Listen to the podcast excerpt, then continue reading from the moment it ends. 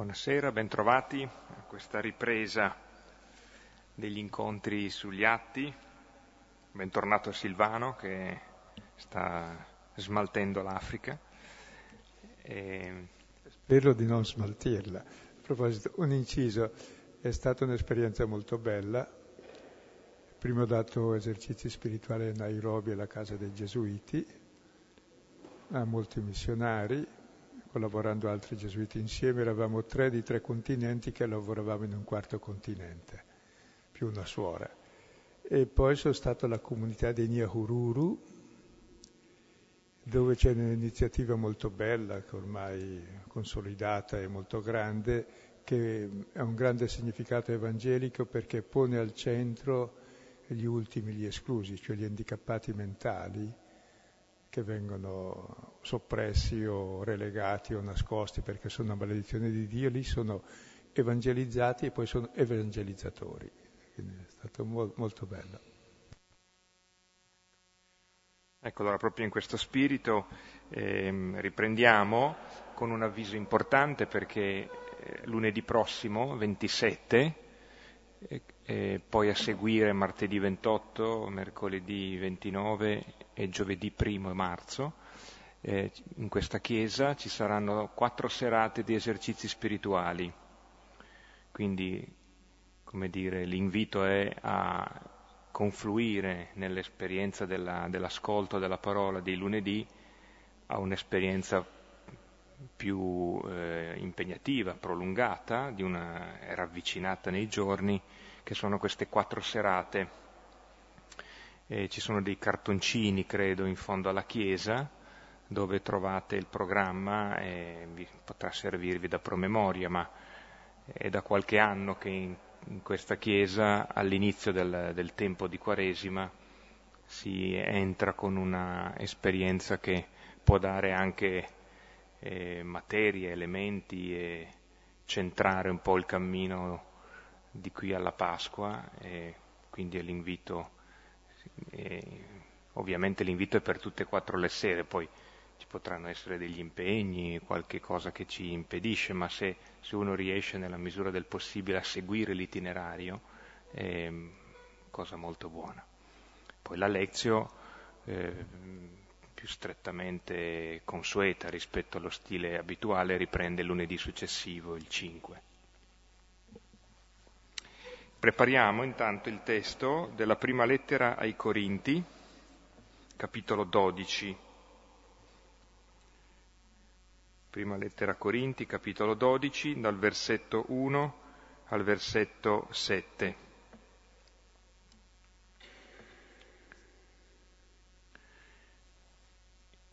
È un testo celebre ehm, che inizia quello che è la riflessione di Paolo sui doni dello Spirito, doni dello Spirito che costruiscono la comunità. Ed è una delle verifiche che Paolo pone per l'autenticità dei doni dello Spirito è se sono o no capaci di costruire comunità, o se sono troppo legati all'affermazione di uno. E allora, eh, così, siccome questa sera incontriamo una figura mai incontrata prima e eh, che non incontreremo più dopo nel libro degli Atti, eh, questa figura, il cosiddetto mago Simone, ci aiuterà eh, per contrasto a capire i doni dello Spirito. Facciamo sempre due cori. Primo coro alla mia destra e l'altro alla sinistra.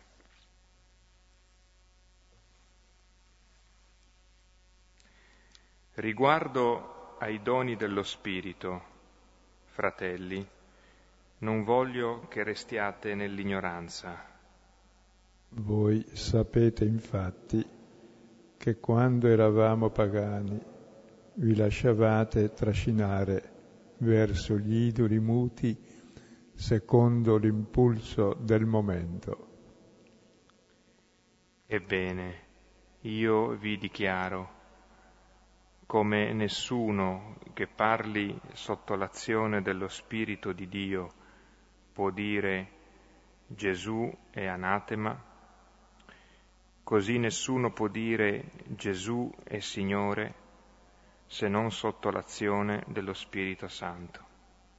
Vi sono poi diversità di carismi, ma uno solo è lo Spirito.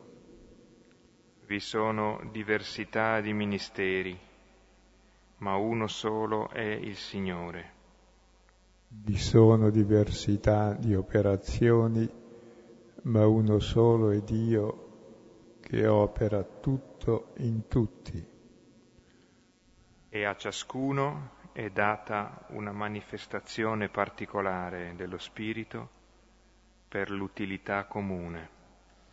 Gloria al Padre, al Figlio e allo Spirito Santo. Come era nel principio, ora e sempre, nei secoli dei secoli. Amen.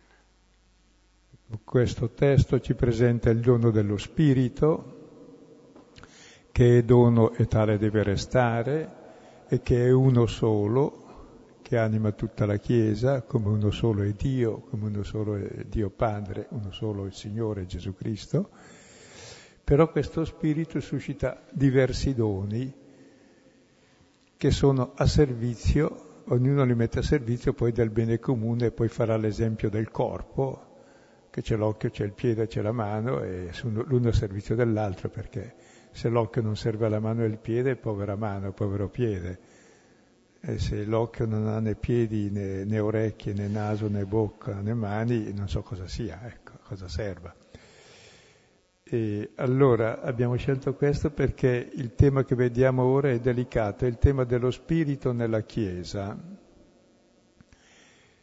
E siamo ormai alla seconda tappa del cammino degli Apostoli, designata da Gesù il giorno dell'Ascensione: sarete miei testimoni a Gerusalemme, nella Giudea, nella Samaria e poi fino agli estremi confini della terra.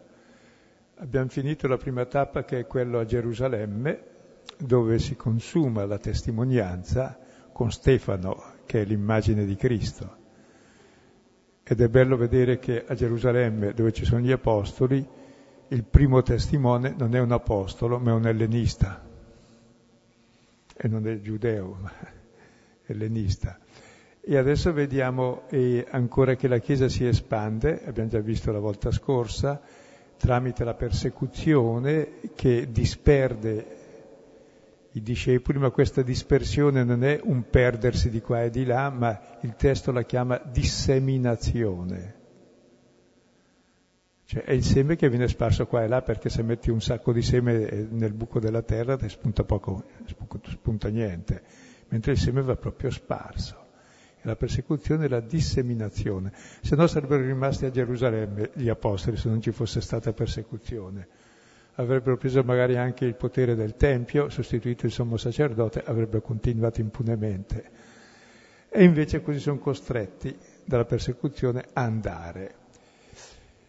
E adesso vediamo l'inizio della seconda tappa, e l'evangelizzazione della Samaria. Siamo forse a Sicar o a Sebaste.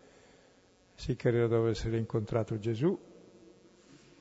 La Samaria è la paganità in Israele, e quindi sono i veri nemici, perché i veri nemici sono quelli più vicini.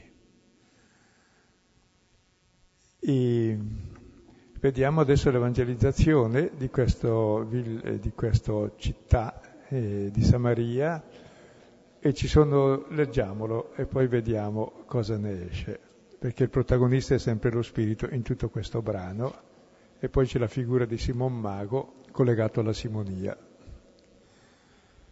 che è il grande peccato fondamentale, se volete, della Chiesa, come quello di Anania e Safira. L'altro peccato è voler disporre dello Spirito Santo, magari pagandolo, di averlo in mano invece che di essere guidati dallo Spirito Santo, che è dono. Capitolo ottavo, dal versetto nove al venticinque.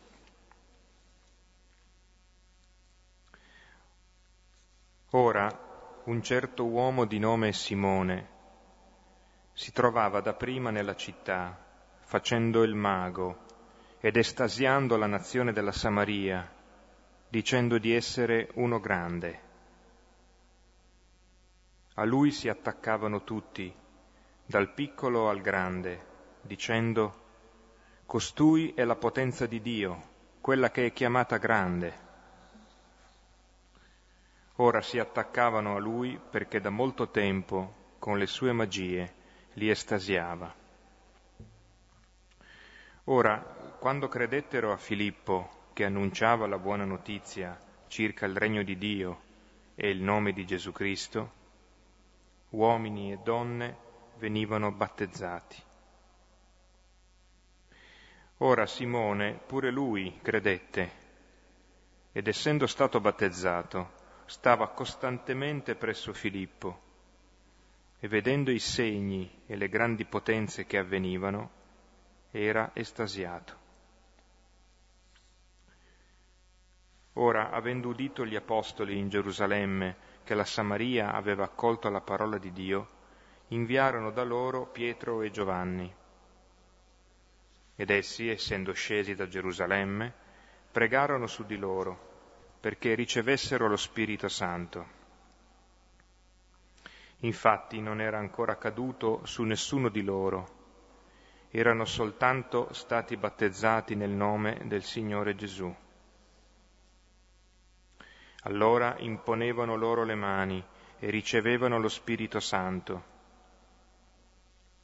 Allora Simone, avendo visto che per l'imposizione delle mani degli apostoli viene dato lo Spirito Santo, portò loro danaro, dicendo: «Date anche a me questo potere, perché colui al quale io imponga le mani riceva lo Spirito Santo».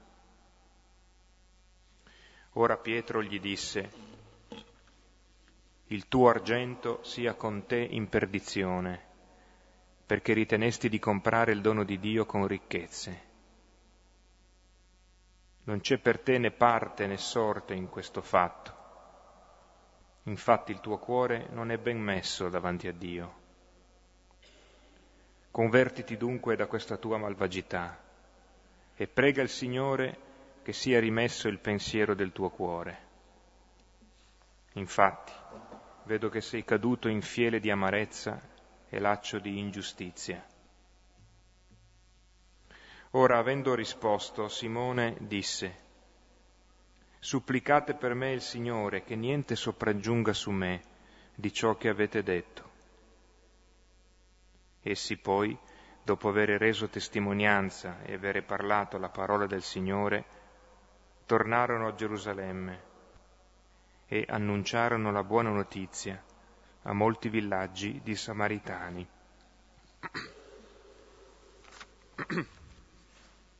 Ecco, il racconto, se guardate, parla quattro volte di Simone, quindi il protagonista per sé è Simone,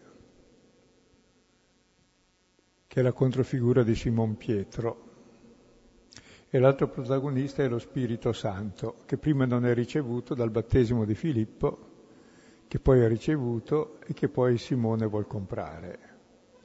Allora il tema è del nostro rapporto con lo Spirito Santo. Ecco, di che tipo è? E come la prima tentazione nella Chiesa, il peccato originale, è quello di, di Anania e Safira, quello in fondo del denaro, che è la prima tentazione anche di Gesù, del pane. Col denaro c'hai da mangiare, da vivere, e poi col denaro c'hai anche il potere, diventa importante. Ecco, qui è piuttosto la terza tentazione che vedremo, la peggiore, la più sottile, quello di avere la padronanza dello spirito. Noi ce lo meritiamo, ce l'abbiamo, l'abbiamo in tasca. Comunque, gli argomenti sono due. Il primo è che Filippo battezza ma non ha ricevuto lo Spirito Santo e ci si chiede perché.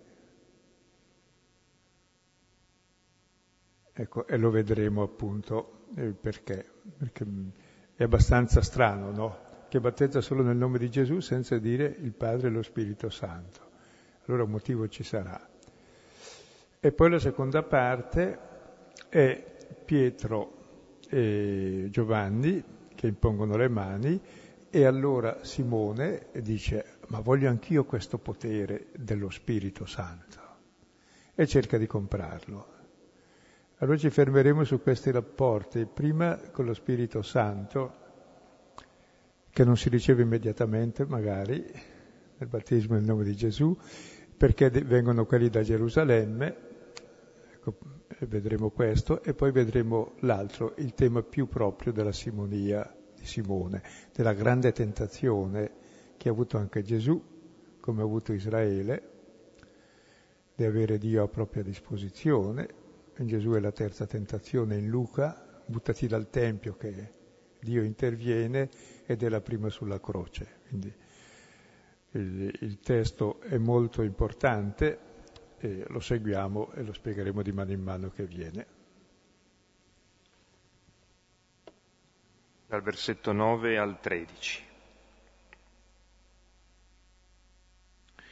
Ora un certo uomo di nome Simone si trovava da prima nella città, facendo il mago ed estasiando la nazione della Samaria, dicendo di essere uno grande.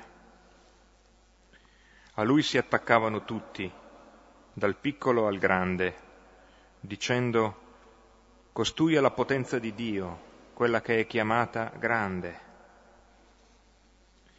Ora si attaccavano a lui perché da molto tempo, con le sue magie, li estasiava. Vediamo questa prima parte che parla solo di Simone, che era già in città prima di Filippo e faceva il mago. E conosciamo anche i cosiddetti magi. Ecco, è una parola persiana che indica una tribù sacerdotale che aveva il culto del fuoco, e uno di loro era sempre presente nei sacrifici per cantare la narrazione della nascita degli dei. Poi era diventato anche sinonimo di sapiente, ma già nel quinto secolo era anche già sinonimo di ciarlatano. E Giustino dice che era investito di poteri demoniaci per fare cose stupefacenti.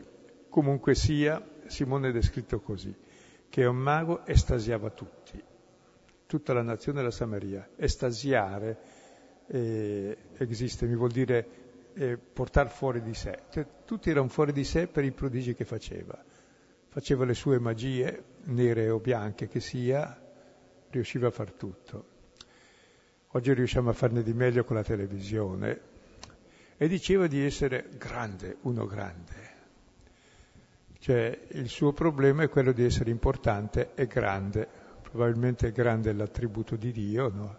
Che è il grande. Questa autoreferenzialità, tutto in funzione di sé. E ha il nome stesso di Pietro, Simon Pietro. Ed è il pericolo costante anche per la Chiesa, anche per l'autorità, e dell'autoreferenzialità. Resta stupefatta la gente, quanti siamo, vedrai il prossimo G M G, quanti milioni di persone siamo, tutto il mondo resterà stupefatto. Boh, Gesù queste cose le avrebbe evitate solennemente se c'erano, se ci fossero state. Noi le facciamo per sembrare grandi. Cioè, guardate, è più facile di quanto si creda porre se stesso. La prima tentazione di Gesù, Marco uno trentasette, gliela presenta proprio Simone, Pietro, dopo la prima giornata di miracoli, dice: tutti ti cercano, e Gesù risponde: andiamo altrove. Bisogna stare attenti a questa tentazione. Quindi qui vengono fuori, in questa figura di Simone, tutte le tentazioni della Chiesa. La prima è quella dell'autoreferenzialità. Tutti mi cercano, allora è successo. Lasciamo estasiati tutti, tutti fuori di sé, tutti incantati, entusiasti. No, entusiasti no, perché è positivo, vuol dire respirare in Dio. Questo invece è fuori di testa, che è una cosa diversa. Essere entusiasti come Paolo, che è in Cristo, e essere fuori di testa invece. Cercando le cose mirabili di qua, di là, di su, di giù, i prodigi, i miracoli, cercare segni. segni, se non ci sono, si possono procurare molto facilmente oggi quegli effetti particolari della televisione, no? E della stampa. Ecco, allora questo Simone Mago rappresenta il primo pericolo della nostra religiosità, da Simone in giù. Penso che sia importante la, eh, il fatto che dal piccolo al grande, no, tutti eh, identificano Simone con la potenza di Dio. Costui è la potenza di Dio. Quindi non, quasi quasi, al, almeno in questa espressione, c'è proprio una totale identificazione, no? Cioè non è soltanto uno che ha poteri divini, ma uno che è poteri divini, quindi è molto forte, come è proprio un'estasi quella che, quella che vivono questi, questi uomini piccoli e grandi, dal piccolo al grande della, di questo paese della Samaria. E dice costui la potenza di Dio, non qualunque, quella che è chiamata grande, altro attributo divino.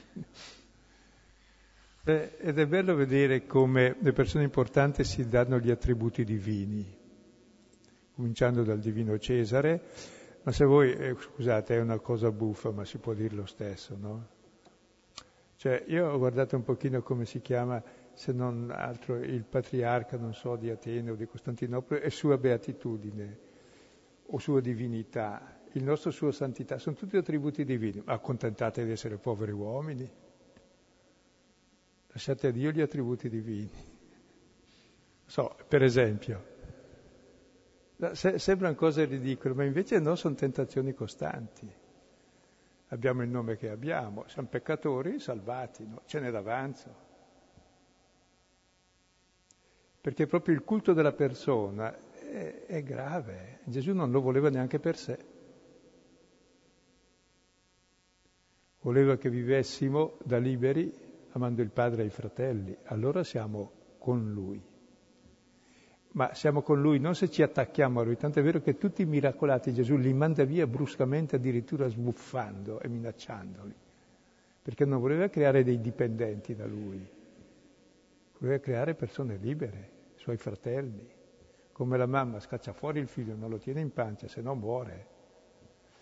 E c'è tutta questa morte di chi si aggrega appiccicandosi, stando addosso al guru, e sono tutti i grulli del mondo, che rinunciano a essere quel che sono. Invece siamo tutti quel che siamo, un unico spirito, ma siamo tutti diversi, grazie a Dio, non invece plagiati da uno che fa il guru. E poi ognuno ha il suo dono che mette a servizio comune, perché unico è lo spirito. È un testo delicato questo, vero? È come... E adesso continuamolo. Non lo è più di quello che sembra, perché normalmente sì, nella presentazione più consueta è uno scontro con un mago che viene sconfessato e in qualche maniera eh, il paese viene liberato dal sortilegio che teneva, come dire, prigioniero il villaggio di questa potenza magica. E in realtà, eh, come dicevi subito all'inizio, non è, non è del tutto casuale forse, o comunque non è del tutto... In, irrilevante il fatto che Pietro e il mago si chiamano Simone tutti e due, e in qualche modo c'è una specie di scontro che la comunità, la Chiesa fa con se stessa e col modo anche di annunciare. E poi mi colpisce una cosa, che il protagonista del testo è sempre lui per sé. Comincia con un certo uomo Simone, mago, a lui si attaccavano tutti, grande, stupefaceva tutti, i primi tre versetti parlano di lui, poi tutti credono a Filippo, anche lui crede a Filippo, poi arrivano gli apostoli a dare lo spirito e allora ancora parlano di lui e ancora lui interviene, cioè il vero protagonista è lui, lui è lo spirito, cioè noi è lo spirito in fondo.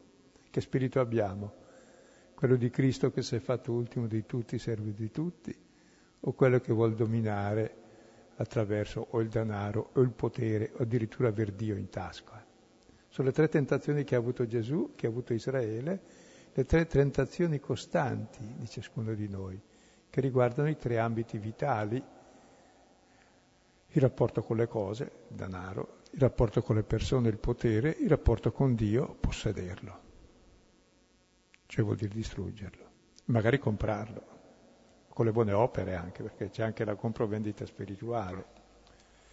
Allora vediamo il seguito. Sì, dodici tredici.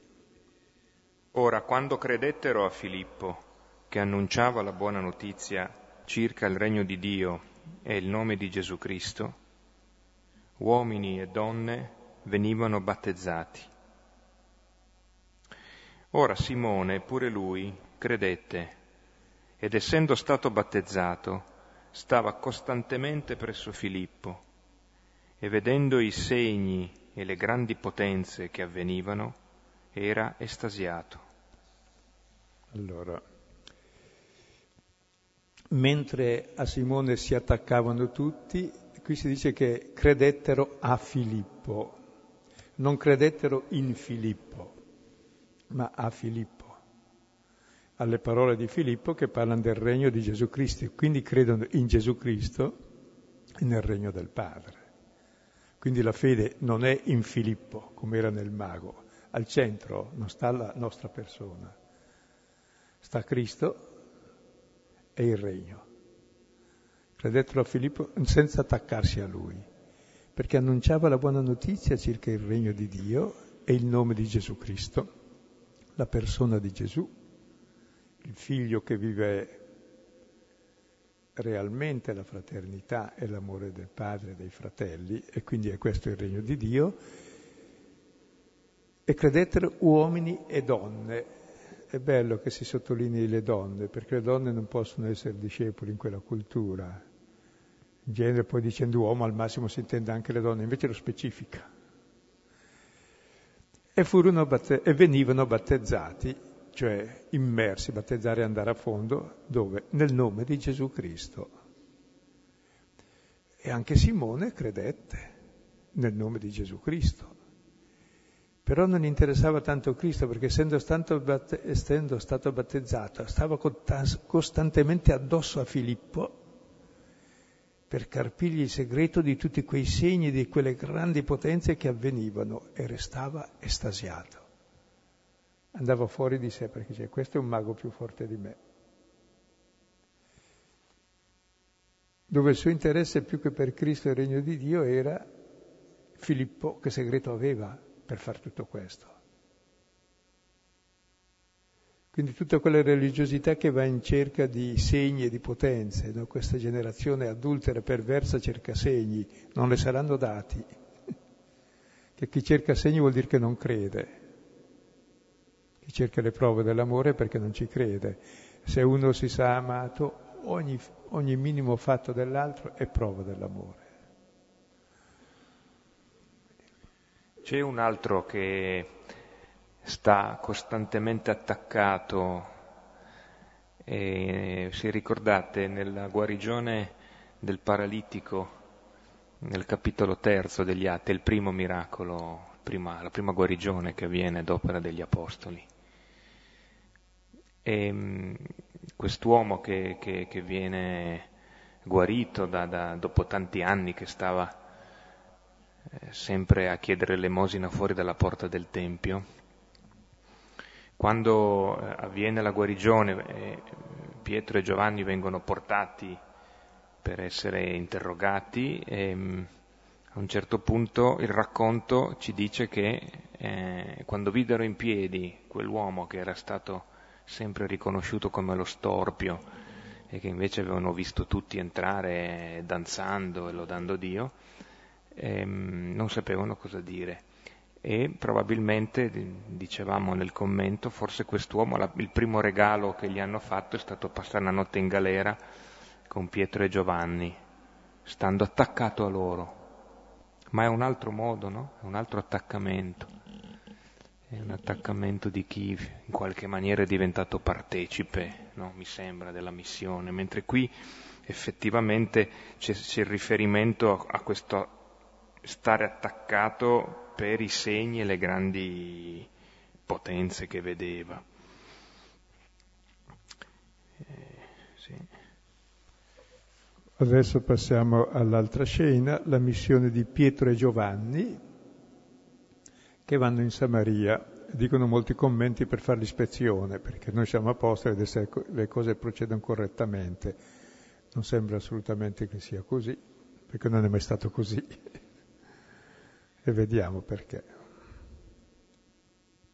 Ora, avendo udito gli apostoli in Gerusalemme che la Samaria aveva accolto la parola di Dio, inviarono da loro Pietro e Giovanni.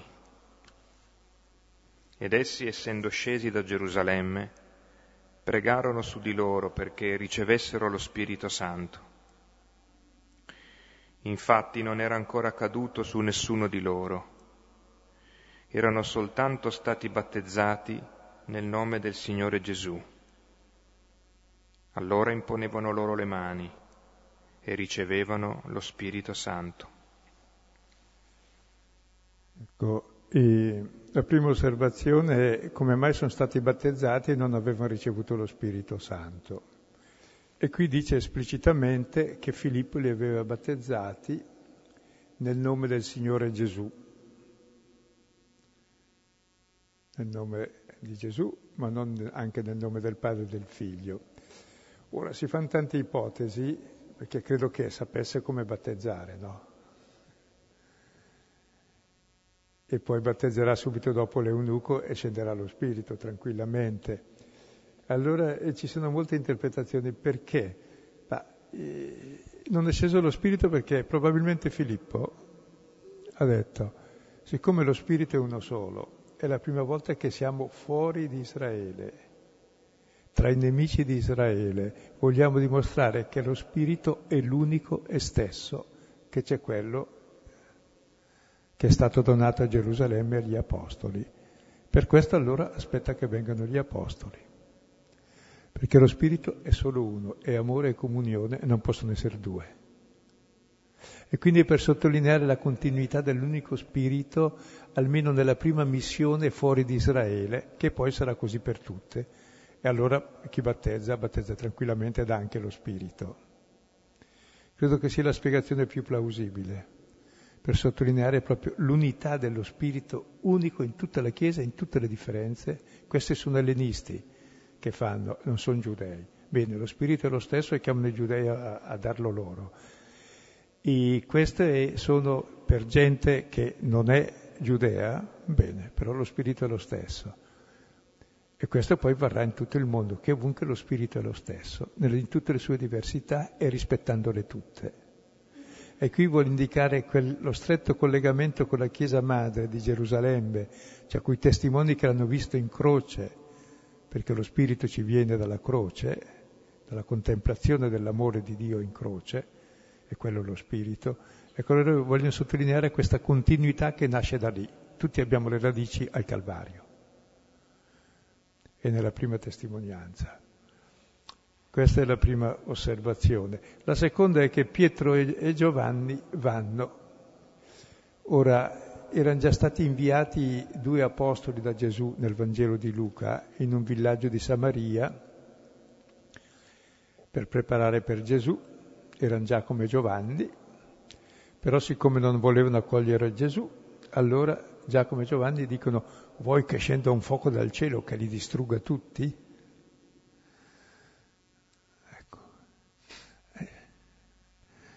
Gesù dice: non sapete di che spirito siete. Lo spirito del figlio dell'uomo è quello che salva tutti, non che brucia tutti. E allora vanno proprio Giovanni con un altro, stavolta con Pietro. Pietro rappresenta l'istituzione, Giovanni il carisma, soprattutto. Ecco, i due vanno a trasmettere quell'unico spirito che Cristo conosce. Era quel fuoco che lui aveva portato al mondo e come voleva che bruciasse tutti, è il fuoco del suo amore, quando parla a dodici quarantotto, no? Sono venuto a portare fuoco sulla terra e quanto desidero che arda. E questo fuoco è il fuoco che brucia il legno verde al posto del legno secco, dice Gesù ancora in Luca ventitré trentaquattro, cioè Gesù che il legno verde brucia e noi il legno secco rinverdiamo. Perché? Perché il suo fuoco è un amore più forte della morte, dà la vita per quelli che lo uccidono. Ed è per questo che è amore assoluto. Ed è questo il vero fuoco, l'unico fuoco che Dio conosce, lo Spirito Santo, che viene dalla croce, dove dà la vita per i nemici. E ora quei due apostoli che non hanno mai capito questo nei Vangeli, ecco, sono chiamati a portarlo.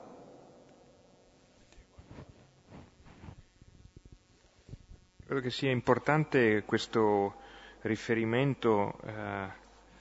dello Spirito Santo, collegandolo a, al momento fondativo della, della comunità di Gerusalemme, perché eh, appunto eh, viene qui detto narrativamente quello che poi, ad esempio, Paolo nelle lettere eh, ripete come, come stile, come suo modo eh, necessario di annunciare, vale a dire vi do e vi porto quello che a mia volta ho ricevuto.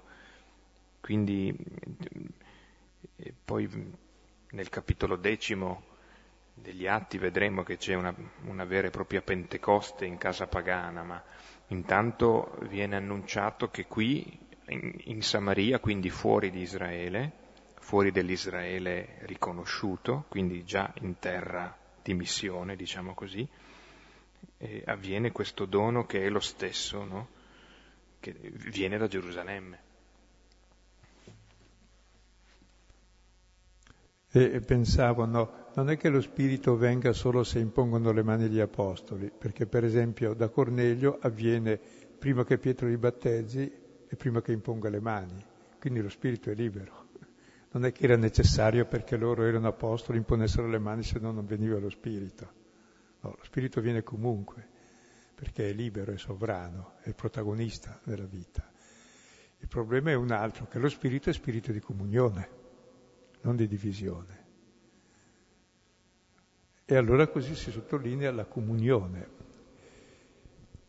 E adesso vediamo il seguito, dopo questo spirito, il dono di questo spirito, cosa avviene ancora con Simone. Allora Simone, avendo visto che per l'imposizione delle mani degli apostoli viene dato lo Spirito Santo, portò loro danaro, dicendo: date anche a me questo potere, perché colui al quale io imponga le mani riceva lo Spirito Santo. Ora Pietro gli disse: il tuo argento sia con te in perdizione, perché ritenesti di comprare il dono di Dio con ricchezze. Non c'è per te né parte né sorte in questo fatto. Infatti il tuo cuore non è ben messo davanti a Dio. Convertiti dunque da questa tua malvagità e prega il Signore che sia rimesso il pensiero del tuo cuore. Infatti, vedo che sei caduto in fiele di amarezza e laccio di ingiustizia. Ora, avendo risposto, Simone disse: supplicate per me il Signore, che niente sopraggiunga su me di ciò che avete detto.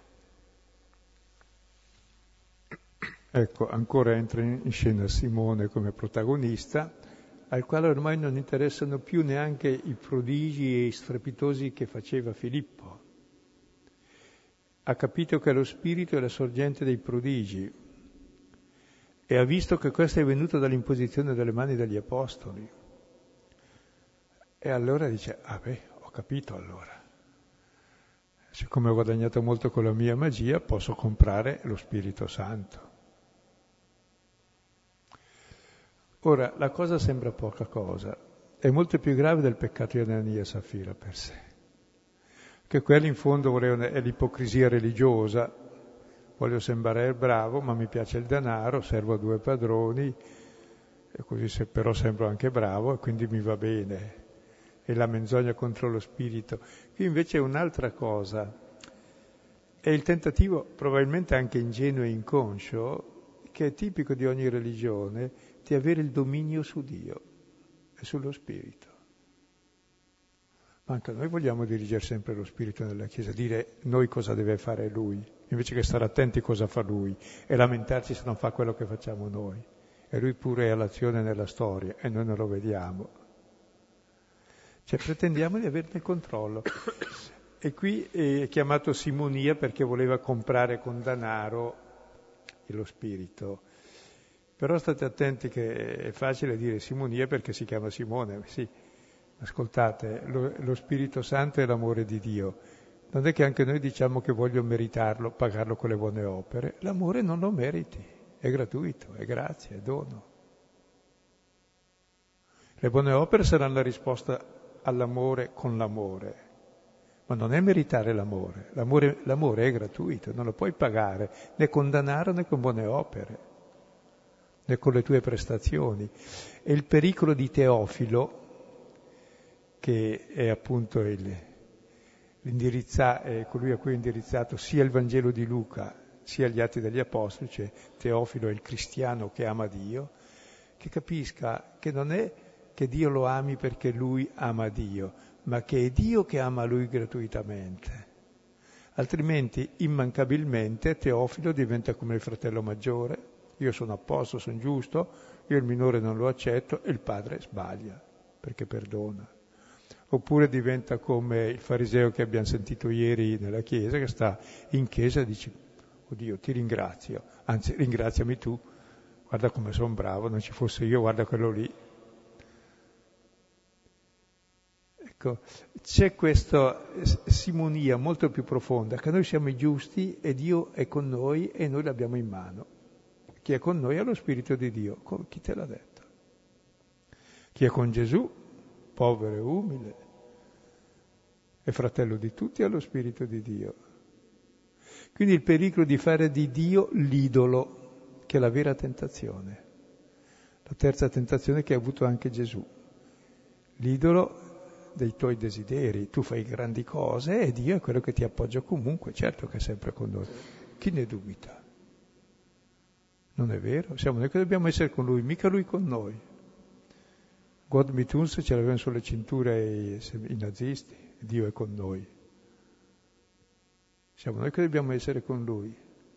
Dio con noi ci sta in croce, in processione ci segue, ma sulla croce siamo noi che dobbiamo seguire Lui. Quindi è la perversione della fede, che non è la semplice simonia di quella banale di comprare i beni, sì che anche quella è grave per sé, è grave. Ma c'è una simonia peggiore ancora, è quella di avere il dominio su Dio, invece di ascoltarlo, che opera sempre tutto in tutti, tutto in tutti. E non entra in nessuno dei nostri schemi. E se voi guardate gli Atti degli Apostoli, non c'è nessuna programmazione apostolica e nessuna lettera apostolica. Semplicemente le persecuzioni li portano di qua e di là e quel che capita va a nascere il cristianesimo, perché Dio agisce nella storia, non nelle nostre pie intenzioni, nei nostri pie documenti, nelle nostre pie volontà. Non so, ecco. E quindi è una cosa seria. E poi tra l'altro qui vedete una cosa, no? Che questo Simon Mago apprezza davvero lo Spirito. A differenza di noi che magari vendiamo anche la messa per pochi soldi, che non è da vendere. Lui lo apprezza, è disposto a pagare perché questo gli interessa. E questo è il peccato più sottile, è la tentazione che Dio faccia la mia volontà.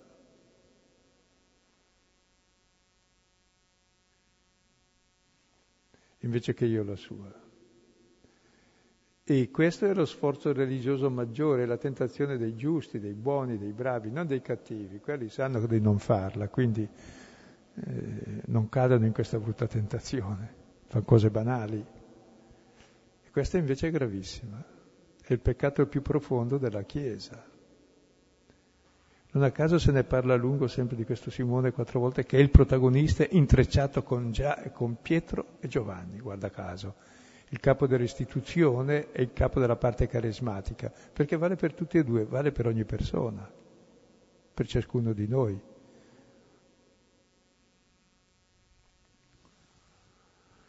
Vorrei proprio sottolineare, eh, semplicemente alla luce di quello che hai detto, eh, rileggere la, la, la richiesta di Simone, perché ehm, forse riascoltandola ancora una volta ci si rende conto di come è molto più profonda e in questo senso eh, più, più seria e quindi più pericolosa. Date anche a me questo potere, chiede Simone, perché colui al quale io imponga le mani riceva lo Spirito Santo. E proprio sinteticissimamente, qui siamo già oltre, eh, oltre gli effetti di magia, siamo oltre gli effetti speciali che stupiscono, che ammagliano, che estasiano le persone. Qui Simone di per sé, a differenza di quello che a volte viene un po', come dire, la figura di Simone viene un po' appiattita sul fatto che è un mago e dunque che ricerca effetti speciali e cerca il modo di, eh, come dire, attaccare a sé, legare a sé le persone a forza di, di, di capacità e di numeri da circo, diciamo così. Ma no, qui invece lui fa una richiesta che è molto sottile e totalmente svincolata da mh, effetti visibili, potremmo dire. Cioè non viene fatta menzione di segni, per esempio. Datemi lo Spirito perché io possa fare segni più grandi, per esempio. Chiede lo Spirito perché colui a cui imporrà le mani, a sua volta, riceve lo Spirito. Sì, sono cose... anche perché abbiamo ridotto la simonia quasi a una banalità, che è pur molto grave, di gente che comprava i vescovadi, i cardinalati, le cose, pagando. Cioè i beni spirituali, eh, pagando coi soldi, ecco.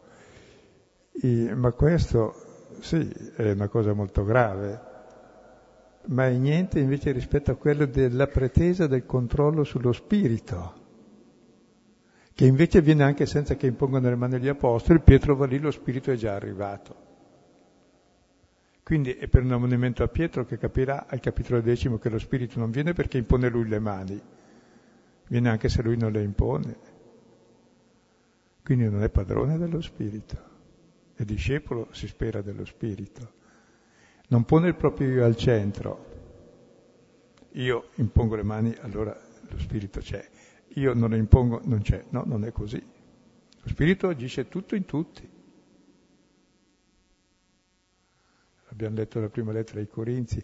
Capite che c'è sotto, è la tentazione costante della Chiesa questo controllo dello spirito. Ed è anche la tentazione costante di ciascuno di noi nella preghiera di avere il controllo sulla preghiera, sulle emozioni, su Dio, di raggiungere i risultati che vogliamo noi invece di abbandonarci a Dio.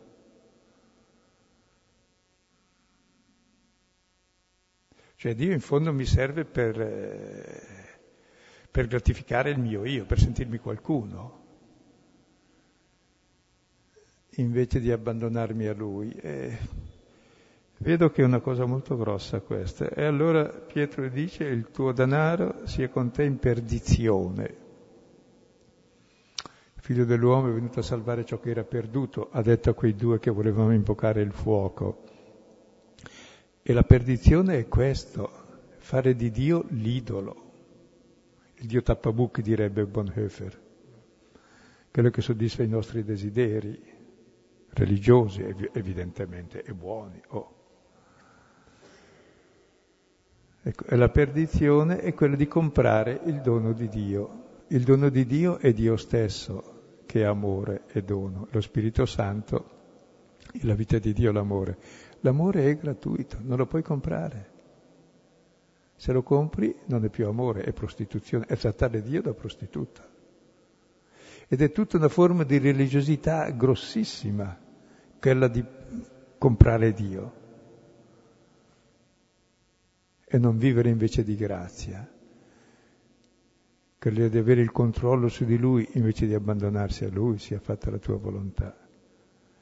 E per te non c'è né sorte né parte in questa cosa. In greco c'è parola. Nella parola di verità non c'è né sorte né parte. per questa concezione di Dio.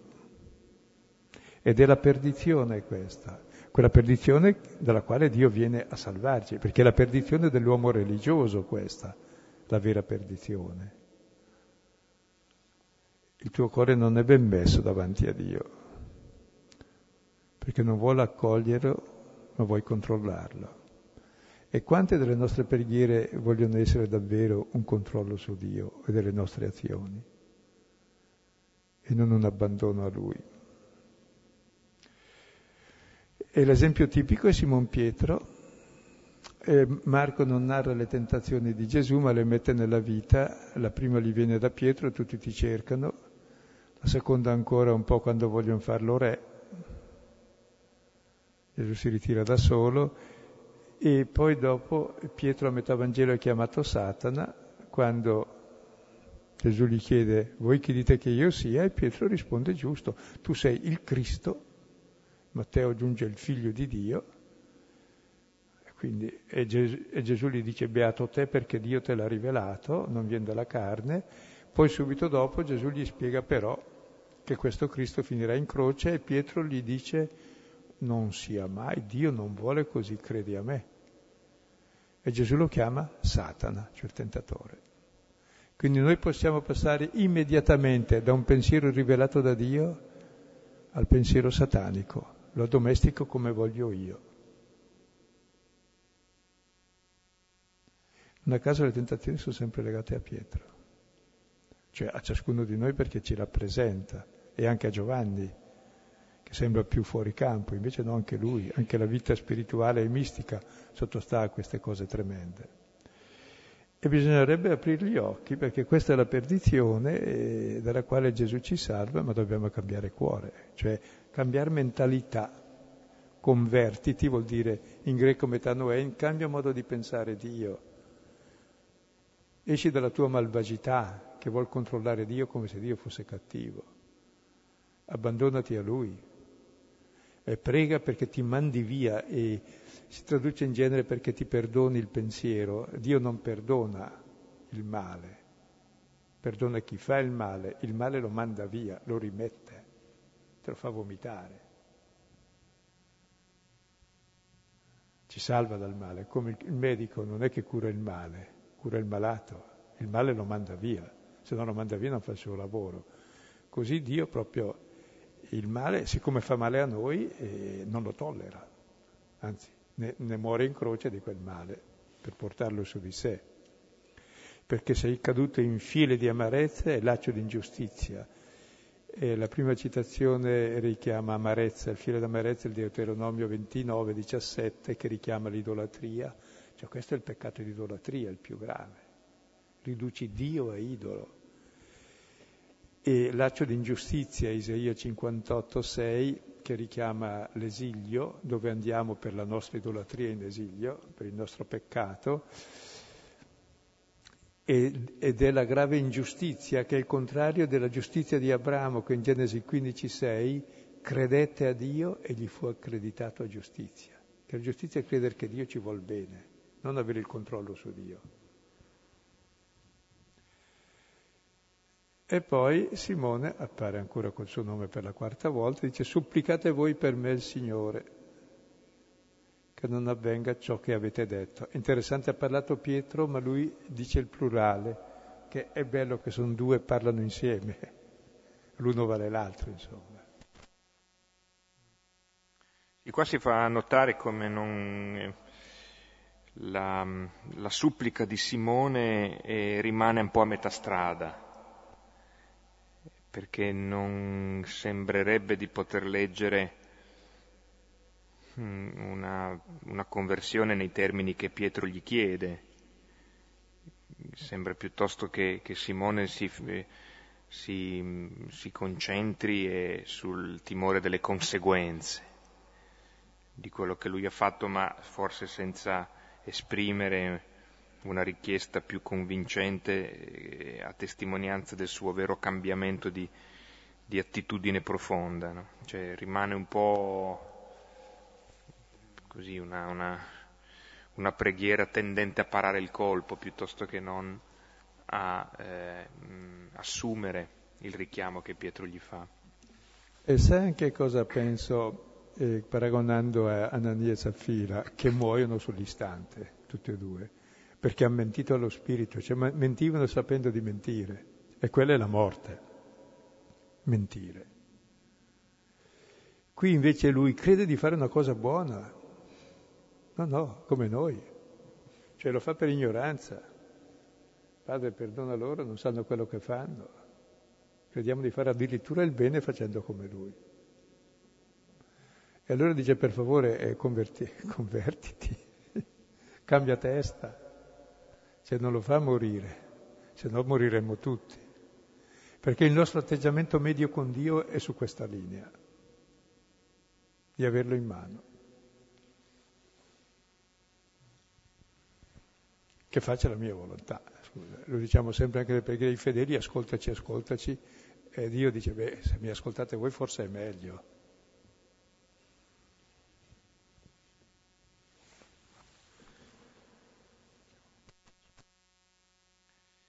Versetto venticinque.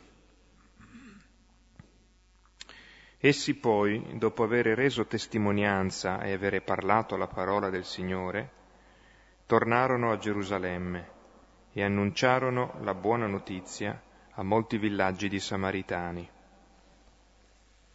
È bello allora che comincia un ellenista a sfondare, non gli apostoli, gli apostoli vanno, sanno che lo Spirito è unico, e poi gli stessi apostoli hanno imparato da questo, allora tornano evangelizzando anche loro, la Samaria, cioè i lontani.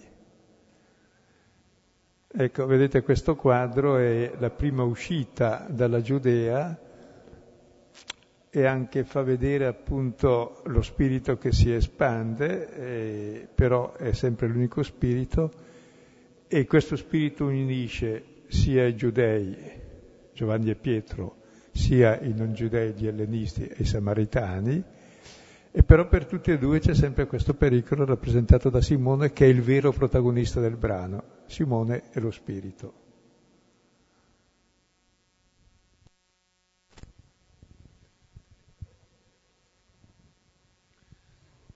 Ecco, allora, per, ehm, ehm, lasciando poi adesso lo spazio per risonanze, per, per eh, domande eh, ehm, o approfondimenti, eh, ricordo solo quello che dicevo all'inizio, che con lunedì prossimo ventisette l'appuntamento è per la prima delle quattro serate di esercizi spirituali, eh, alle, alle venti e quarantacinque mi pare, però bisogna guardare bene il, i cartoncini, e quindi la, la lettura degli atti riprende il lunedì successivo, il cinque. Noi appunto vi invitiamo a a venire, se possibile, tutte e quattro le sere. Peraltro è tradizionalmente, questa proposta è fatta da un'equipe di, di, di gesuiti che, che lavora insieme e che riflette, prepara e propone.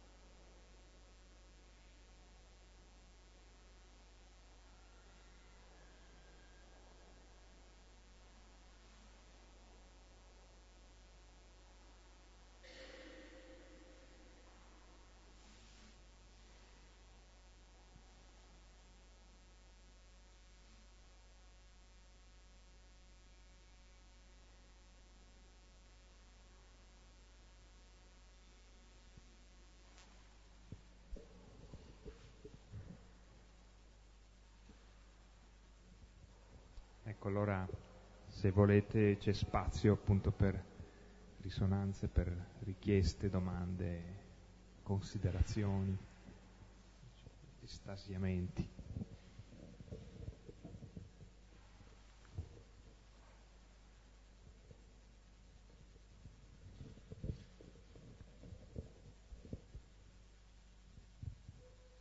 La mia domanda può sembrare una provocazione, non vuole esserlo. Se è vero che Dio opera tutto in tutti, ho pensato, allora ha operato anche nel famoso Adolfo che quaranta anni fa ha combinato qualche pasticcio nel mondo. Adolfo Hitler, voglio dire. Allora, se è vero che opera, ha operato anche in lui, come si colloca la reazione di male in chi, eh, come dire, ha ricevuto l'opera dello Spirito? Sì, chiaramente Dio ha operato anche in quelli che ha messo in croce Gesù Cristo, se no poteva paralizzarli. Non era Dio che voleva metterlo in croce, era il nemico di Dio. Così Dio non toglie la libertà neanche a Hitler. Se no lo dovrebbe togliere tutti noi quando sbagliamo, cioè quasi sempre. Ci chiama responsabilità invece. Cioè, insomma, la mamma se il figlio fa male non è che gli taglia la testa, cerca di cambiargliela semmai. Se no diventa la mamma peggio di Hitler. Se no Dio sarebbe l'aguzzino di tutti gli aguzzini, il peggiore. E invece purtroppo rispetta la nostra libertà. Però la vuole illuminare e ce la vuole cambiare. Perché tra l'altro il male non è un'operazione, è mancanza di qualcosa nell'operazione. Cioè non è... Cioè è l'intenzione che viene fuori dal cuore che fa il male.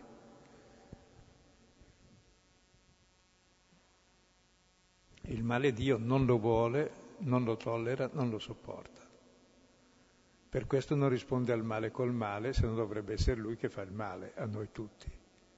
Quando facciamo la guerra gli uni contro gli altri, ci dovrebbe sterminare da una parte e dall'altra. Quindi non solo Hitler, ma anche Stalin, ma anche gli altri. E Dio non può far questo, perché non opera queste cose, queste le facciamo noi. Lui ci dà la forza, ma la forza noi la usiamo male per fare quelle cose che invece servirebbe per fare altre cose. E quindi con la parola ci vuol dare le intenzioni, e le intenzioni non a caso avevano sulle cinture God mit uns, Dio con noi. Bisogna cambiare le intenzioni, perché questo pretendere che Dio stia dalla nostra parte quando facciamo il male, no. E quello è il male radicale, che Dio, pretendere che Dio obbedisca a noi. Cominciamo a obbedire noi Dio che è padre, che ci vuole tutti i fratelli, allora anche Hitler si può convertire, anche noi.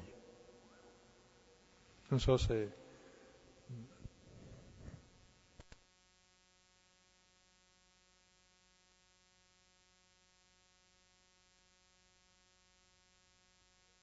C'è una mano là in fondo. Non vedo la faccia, ma sarà Marco.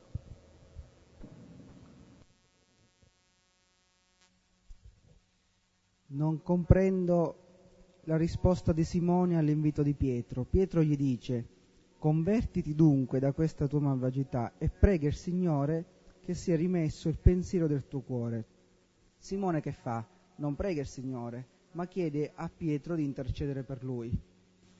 E cioè, perché eh, cioè Simone non segue il consiglio di Pietro, forse perché si riconosce di non essere dalla parte di Dio, per, eh, e non prega il Signore Gesù per quello, per la sua conversione. Non capisco perché chiede a Pietro di intercedere per lui quando Pietro gli dice di pregare per Gesù per la sua conversione. Sì, e resta aperta la, la domanda qui, perché come resta aperta la nostra conversione, ci convertiamo o no? Diciamo, prega per me, va bene, sì, pregherò per te, ma tu vuoi convertirti o no? Cioè, quindi eh, si rivolge al lettore, ovviamente il racconto è sempre anche astuto, vuol dire un po' il nostro atteggiamento, dai prega per me che non mi accada questo, dove quel che mi interessa non è convertirmi, ma che non mi accada nessun male. È ancora un modo per controllare Dio, che se no mi fa del male, probabilmente. Mm? Non può essere.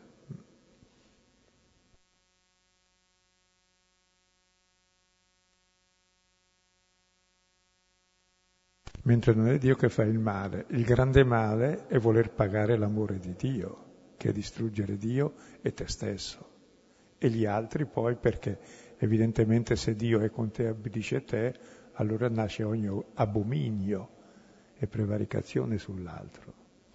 Perché Dio è il tuo strumento di dominio sugli altri. C'è anche il monopolio dello Spirito Santo, cosa vuoi di più?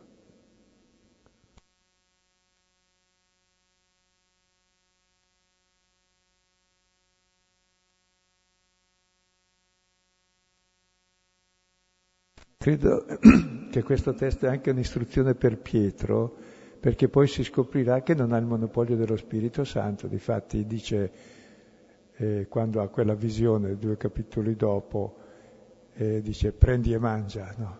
Quel lenzuolo che cala al cielo, io mai farò queste cose, mangiare cose immonde, e Dio gli dice, l'angelo gli dice, la voce gli dice, non dichiarare immondo ciò che io ho purificato col mio sangue. E poi andrà da Cornelio, e lì lo Spirito Santo è arrivato prima che lui imponga le mani e prima che battezzi. Quindi neanche lui c'ha. E la tentazione di Pietro invece, adesso ce l'ho io il monopolio. No, neanche lui. È lo Spirito che agisce, noi dobbiamo seguirlo. E ci precede sempre laddove noi non, non vorremmo, io farò mai questa cosa. Questo dice Pietro.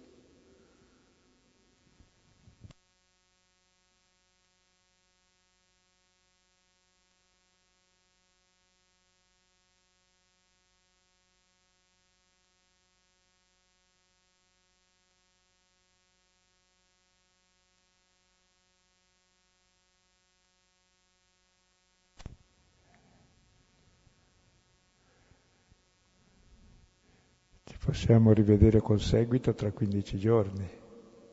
Abbiamo materia abbondante. È proprio la terza tentazione di Gesù che è stata costante tutta la vita. Eh?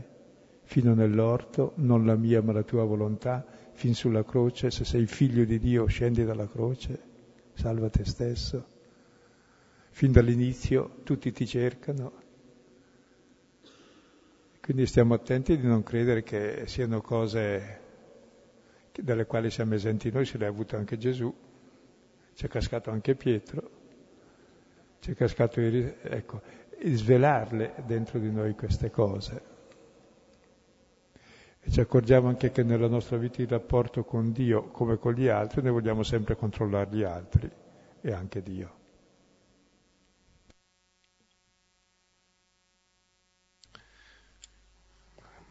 Terminiamo pregando il Padre, che in questo itinerario degli Atti diventa una preghiera che è, se possibile, ancora più autentica, perché respira di questo nostro, dell'autenticità di una vita eh, animata dallo stesso Spirito che forma la comunità, che è anche comunità che prega insieme.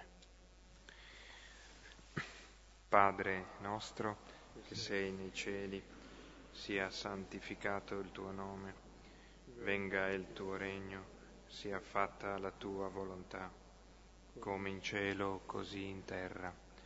Dacci oggi il nostro pane quotidiano, rimetti a noi i nostri debiti, come noi li rimettiamo ai nostri debitori, e non ci abbandonare nella tentazione, ma liberaci dal male.